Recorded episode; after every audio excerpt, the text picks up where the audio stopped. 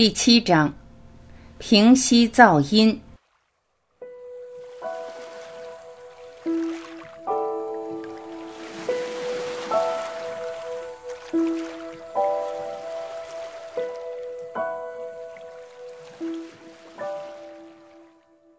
根据我与全世界数千人的合作经验，可以确定。当心智机器观察到我所分享的内容时，会制造出各种各样的异议、抵抗和争辩，试图说明为什么我所分享的不是事实，无论对你还是其他任何人而言。此外，他还能制造出无限长的问题清单，哪怕有些是他接受的。我把心智机器的这种活动、怀疑和无穷无尽的提问称为噪音。在真相病毒植入和运作的过程中，心智机器会试图产生一系列噪音。这一章我们会就这些噪音予以讨论。接下来我会列出曾经被问到的一些问题及其回答。光是问答录我就能整理出一本书了。但在本章中，我会言简意赅，只列出与此书主题有关的。这些问题可能在你的脑海里出现过，也可能没有，但这些是我被问的最多的问题。不管有没有在你的脑海里出现过，这些问题都会对你的旅程及真相病毒的运作起到积极的作用。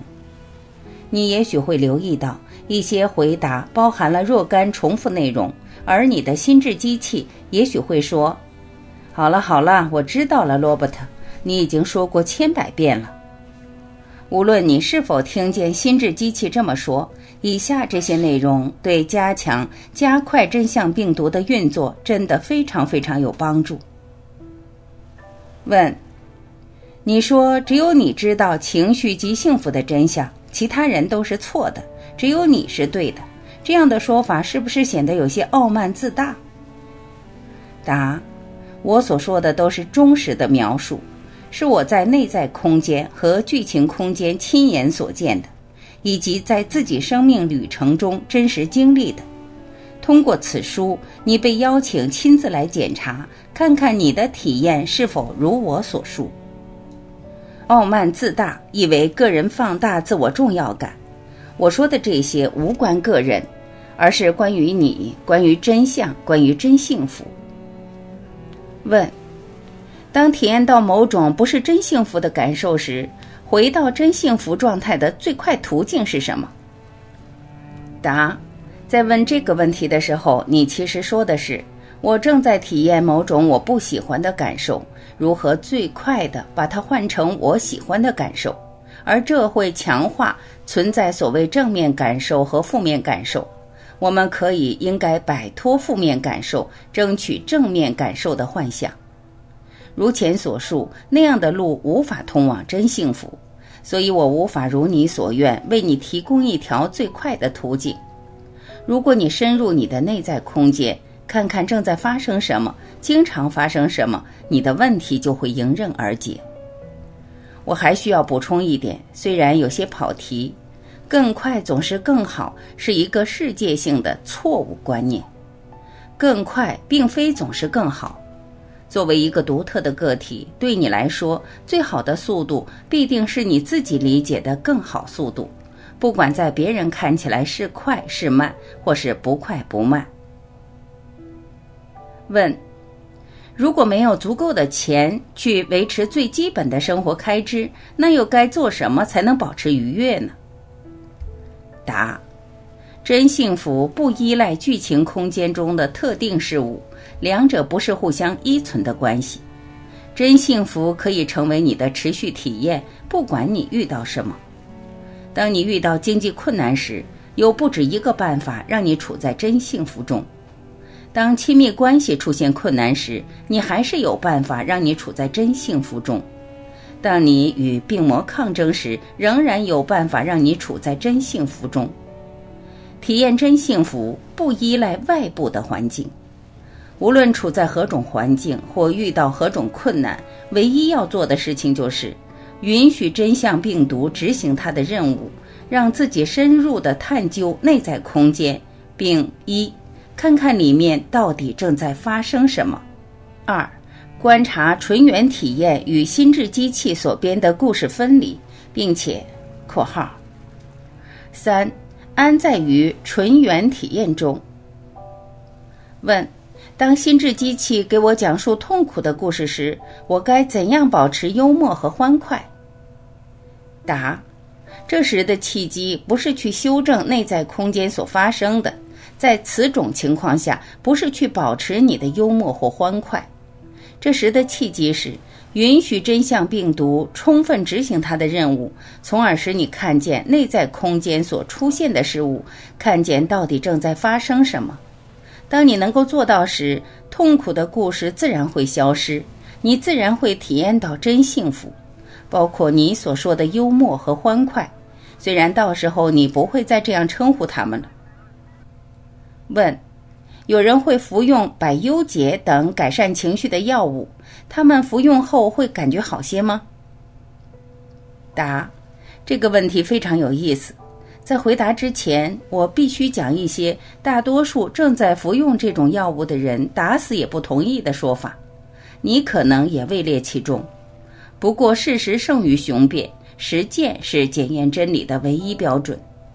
出于简便性，我这样表述。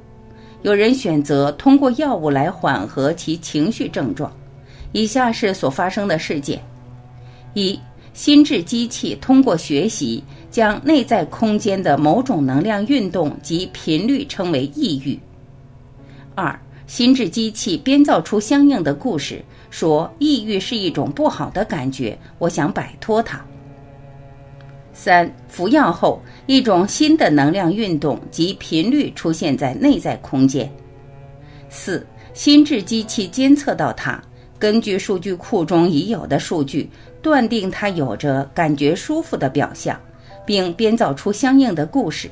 正在遭受抑郁困扰的人相信了这个故事，并相信自己真的感觉好些了。五，但这不是真相。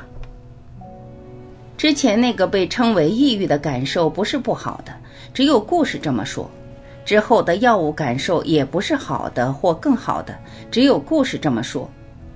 当我们被心智机器的幻象所迷惑时，某些能量运动及频率感觉好，某些不好，这种说法就会显得很合理。但这并不是事实。所有这些现象都只是出现在内在空间的不同的能量运动及频率。无所谓好坏、愉悦或痛苦。我知道你要看见并接受这一点有多困难，尤其是在被糟糕的感受折磨了那么久之后。但尽管如此，事实就是事实。故事看起来很正确，并不意味着它就是正确的。如前所述，故事是后天习得的机械化反应，无异于在谷歌上输入“抑郁”二字，然后得到一大堆说。抑郁是一种不好的感受的结果。重点，你无需纠结于我的言论，你明白或不明白，同意或不同意都没有关系，因为一旦真相病毒完成它的任务，我所说的都将是你的亲身体验。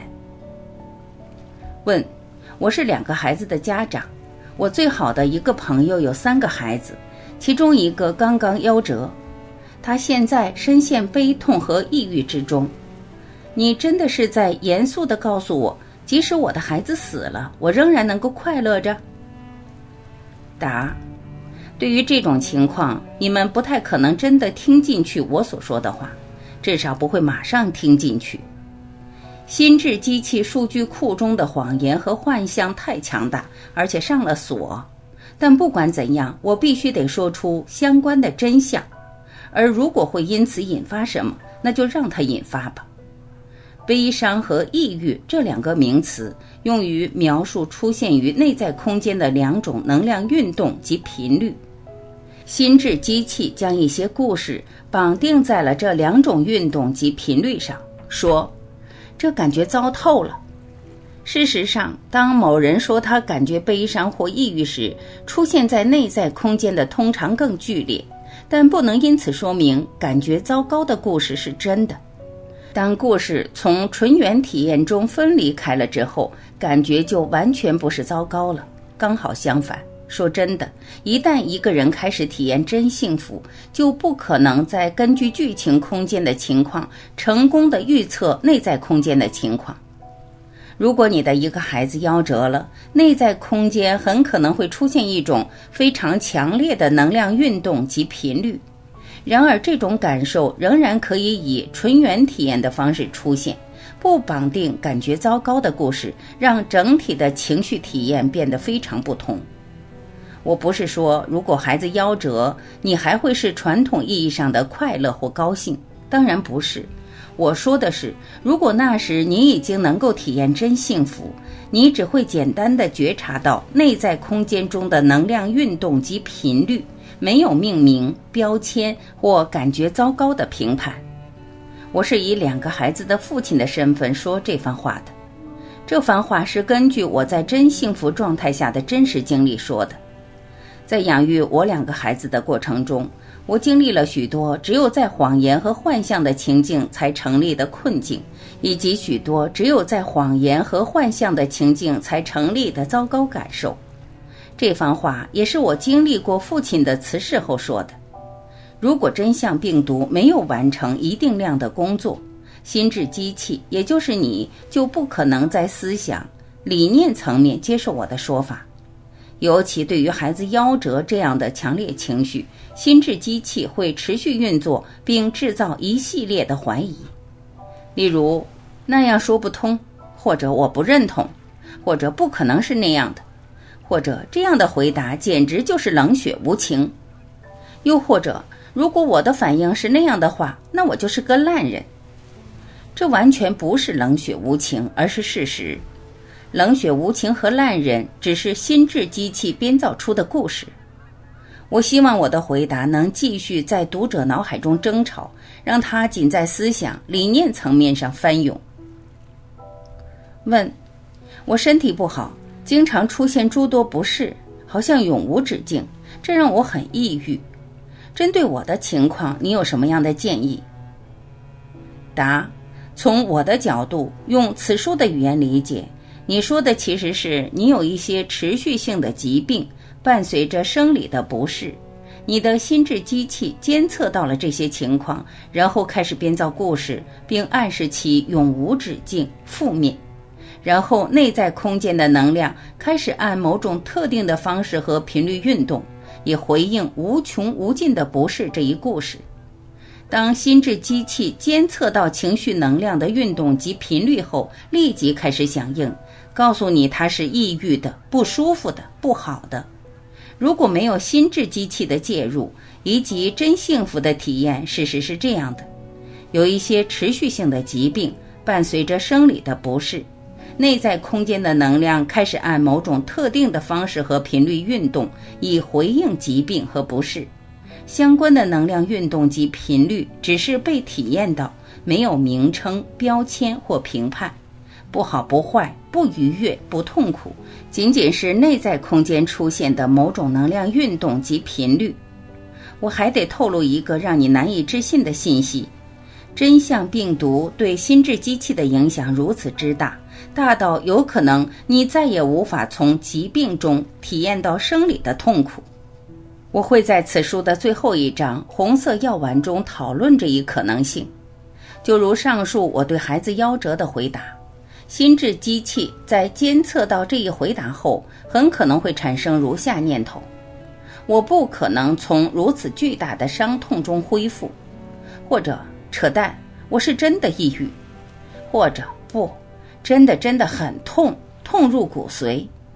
如果这类念头出现，我明白的，我听见你的话了，我自己也经历过，我只能说。当你真正体验到真幸福时，你就会知道，我告诉你的是真相。如前所述，它会对你造成真正的思想风暴。问：有些人说他们觉察不到或感受不到自己的情绪，对此我想知道你的看法。答：在与全世界数千人的合作过程中，我会时不时的听到你说的这种情况。当我去刺探他、检视他的时候，我发现大多数都不是事实。当然，也可能有例外。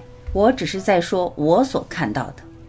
以我的经验，那些说自己不会体验到情绪的人，事实上他们中绝大多数人都能体验到情绪，只不过被念头抑制或屏蔽罢了。即心智机器的一个故事正在告诉他们自己没感觉到情绪。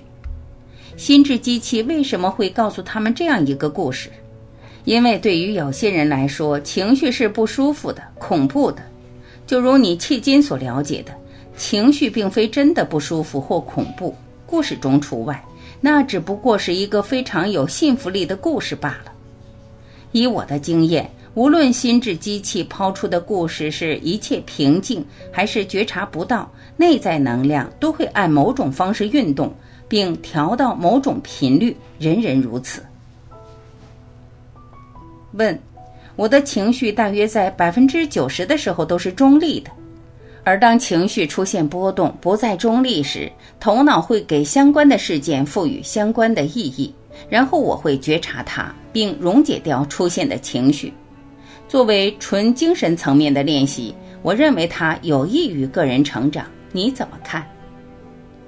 答：谈及真幸福时，我们讲的不是溶解情绪或对情绪进行任何处理，那是老路子，无法带你达到真幸福。谈及真幸福，我们讨论的是体验情绪，所有的情绪没有称谓、标签或评判性故事。对我来说，那才是真正的个人成长。我不是说纯精神练习没有价值，我不是说别再做那些练习。在你旅程中的某些阶段，那些练习会为你提供莫大的帮助和支持。我要说的是，纯精神练习是为了管理、最小化、抑制、重塑、忽视、释放、溶解、摧毁、转化、治疗情绪或消除负面情绪。而这些都无法让我们体验到真幸福。这类纯精神练习只会让你像仓鼠踩转轮或狗追机械兔子一样。问：从本质上讲，你描述的真幸福体验是否等同于从情绪的我执中解脱并观察小我？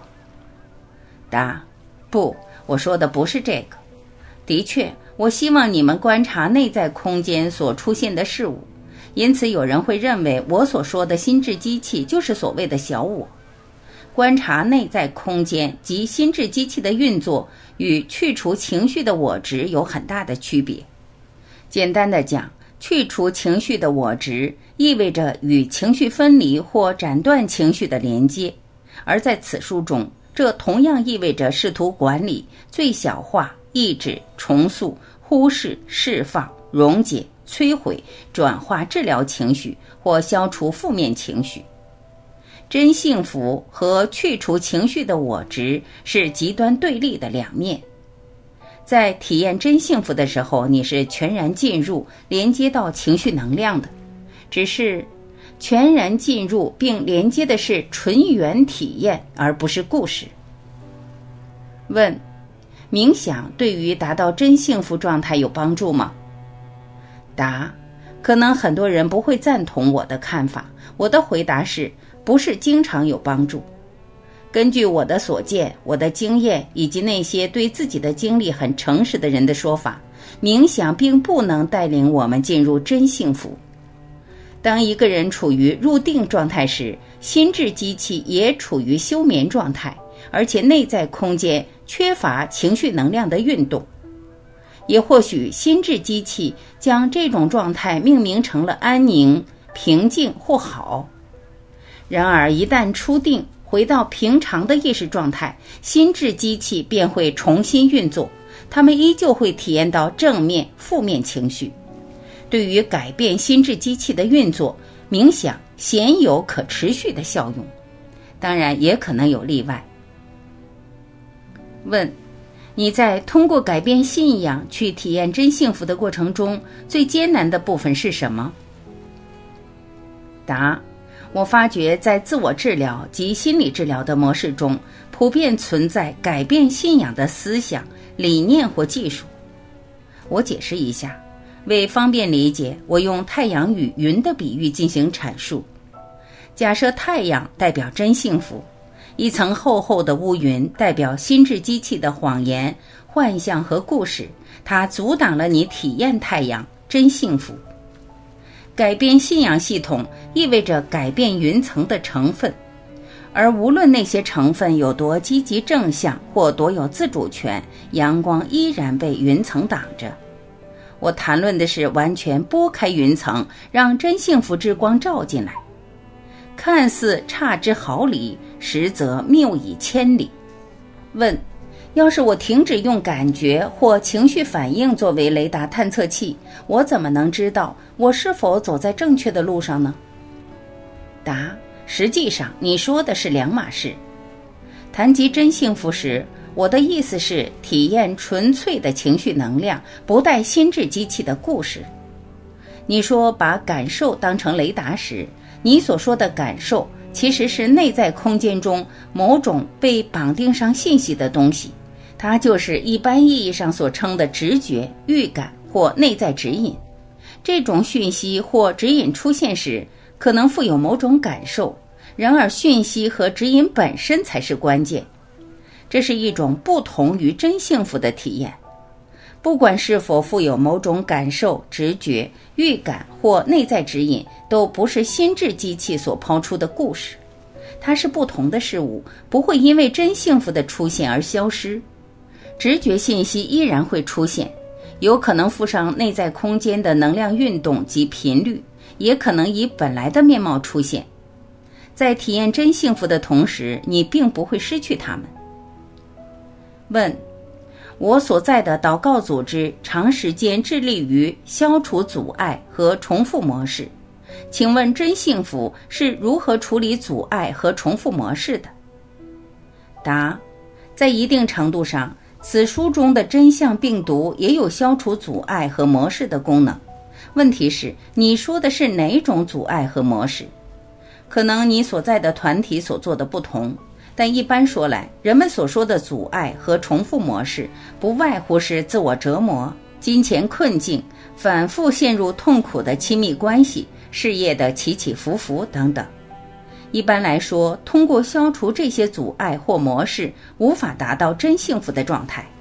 要体验真幸福，心智机器必须停止对纯元体验的拦截和扭曲，而这不同于消除模式或阻碍。问：关于为什么体验真幸福也能影响我的人际关系、金钱、身体健康，你能多谈论一些吗？答。关于这一点，说不定我可以说上两个星期，但在此我只能粗浅的谈一谈。你日复一日地将精力灌输在改变、修正、提升、创造或体验生命中的一些事物上，而幸福快乐是所有这些行为背后的终极动机。因此，每当你试图改变、修正、提升、创造或体验某些事物时，你实际上是在试图变得幸福快乐。你认为，如果我能怎样怎样，我就会幸福快乐。因此，你努力让自己怎样怎样。哦，如果你已经是幸福快乐的了，真幸福随时如此。无论你遇到什么，那么你所希望改变、修正、提升、创造或体验的项目清单会怎样？会发生改变，对吧？会缩短，对吧？你现在可能不相信。意味着心智机器会向内在空间抛出这类念头，我不确定或我不赞同。不过一旦你开始体验真幸福，你会亲身验证的。没错，那就是会发生的。清单缩短，清单上的很多愿望就那样掉了，不见了。那些留下的跟之前所理解的有了本质的区别。当你随时都处在真幸福中时，你的愿望清单会缩短，而你对仍然保留的愿望，不管有没有实现的理解，会发生改变。愿望清单上的很多项目都掉了，这是一种不凡的掉落，它激起的涟漪影响到了你生命中的各个面相，包括人际关系、金钱、家庭，甚至身体健康。这些涟漪的影响是无法事先弄清、预览或投射出的。这种影响是超越语言、思想和概念的。只有亲身体验，在这一点上，我需要确保你们还清楚一些别的东西。当真幸福被体验，并在你的世界激起涟漪时，不意味着你马上就会变成一个富豪，或找到你的灵魂伴侣，或立刻修复破裂多年的关系。它不意味着拥有持续的健康，或一觉醒来疾病痊愈，也不意味着你幻想着能出现或消失的会因此出现或消失。上述这些例子可能全部会发生。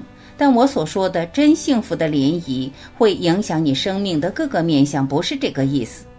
当内在空间出现真幸福体验时，并不能保证剧情空间也一定会出现相应的转化或改变。人生之旅的地图上到处都可能出现细节，而这些细节由你的人生剧本决定。每个人的人生剧本都不一样，事实上有无数种可能。我觉得，等你体验到真幸福的涟漪时，你再惊讶兴奋吧，那是一种超凡的思想风暴般的体验。问：关于爱呢？答：哇，关于这个主题，我可以写一本书了。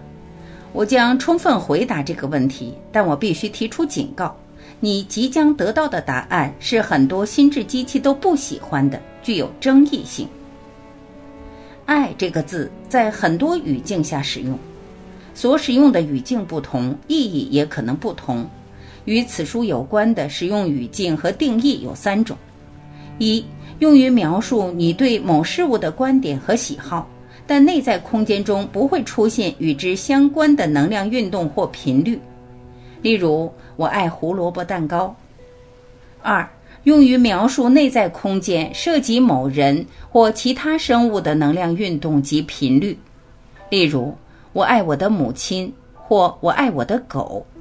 三、用于描述灵性层面的事物，如“上帝就是爱”。目的使然，我只谈谈第二点：当爱用于描述内在空间中涉及某人或其他生物的能量运动及频率时。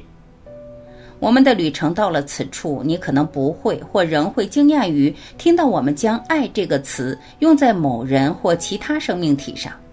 其实这无异于用其他词汇描绘内在空间的能量运动及频率。爱用于描述内在空间中的一组独特的、强烈紧张的运动及频率。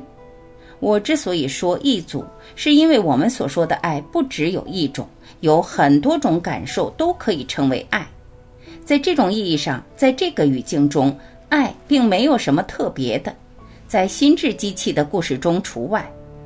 就像其他情绪的运动和频率一样，心智机器监测到了内在空间中的某种运动及频率，学会将它们命名为爱，并绑定以高度正面的故事。如果内在空间中出现了一些运动及频率，并被你觉察到了，你会说“我爱你”。如果他们没出现，你就不会这么说。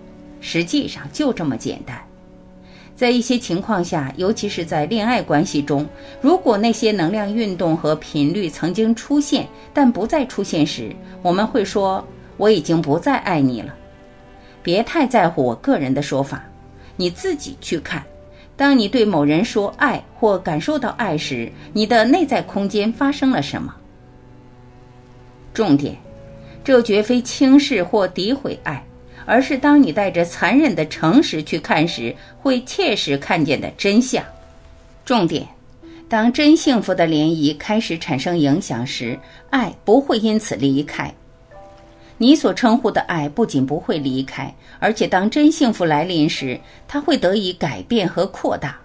另外，你曾经所称呼的爱的痛苦和迷惑也会消失，即使付出后没有得到回报也是如此。当真幸福的涟漪开始产生影响，当爱的流动和频率出现时，你仍然会对相关对象说“我爱你”，至少我是这样的，一直都是。关于这一点，真幸福所能够提供的帮助有：当你说或想“我爱”时。真幸福能让你清楚地知道你在说什么，正在发生什么。真幸福能让爱的频率出现得更频繁。真幸福能让爱的频率的出现不再依赖于特定的人事物或特定时候。真幸福能让爱的频率不会再因为剧情空间中同一个人事物的出现而出现，消失而消失，也不会再因为心智机器所编故事的出现而出现，消失而消失。问：那出现在梦中的情绪呢？心智机器一样会在梦中运作吗？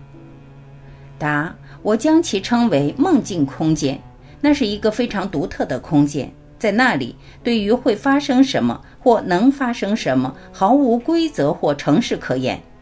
看待它的最好方式就是：任何时候，只要你在梦境空间里体验到的情绪有正面、负面之别，绑定了愉悦、痛苦的故事，那么就跟心智机器脱不了干系。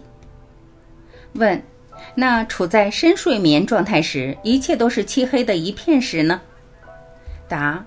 当我们处在深睡眠状态，即一切心理活动都停止时，没有任何能量的运动或频率出现在内在空间，心智机器也处在不活动状态。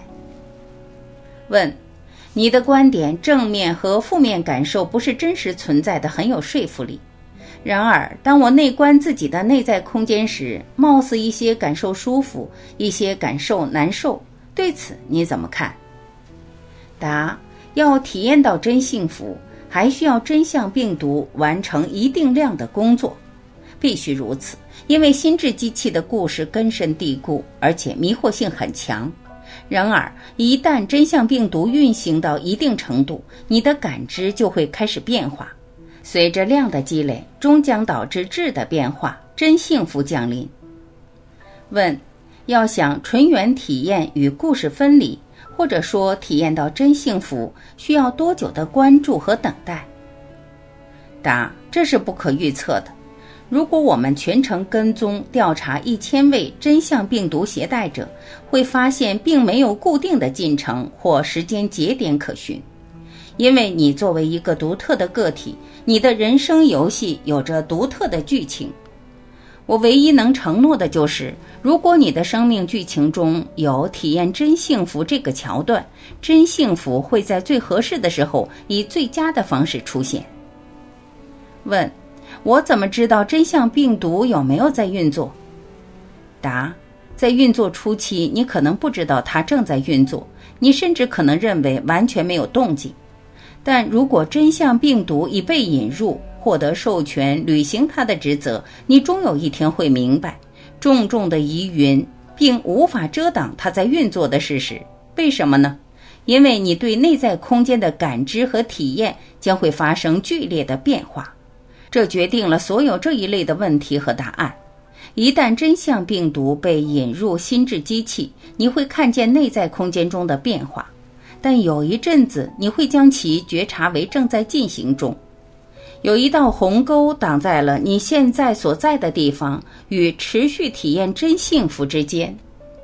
我们必须在这道鸿沟上架起一座桥梁，而且架设过程必须分为几个步骤。要想知道有哪些步骤，以及在跨越鸿沟的过程中有哪些值得期许的，请看下一章。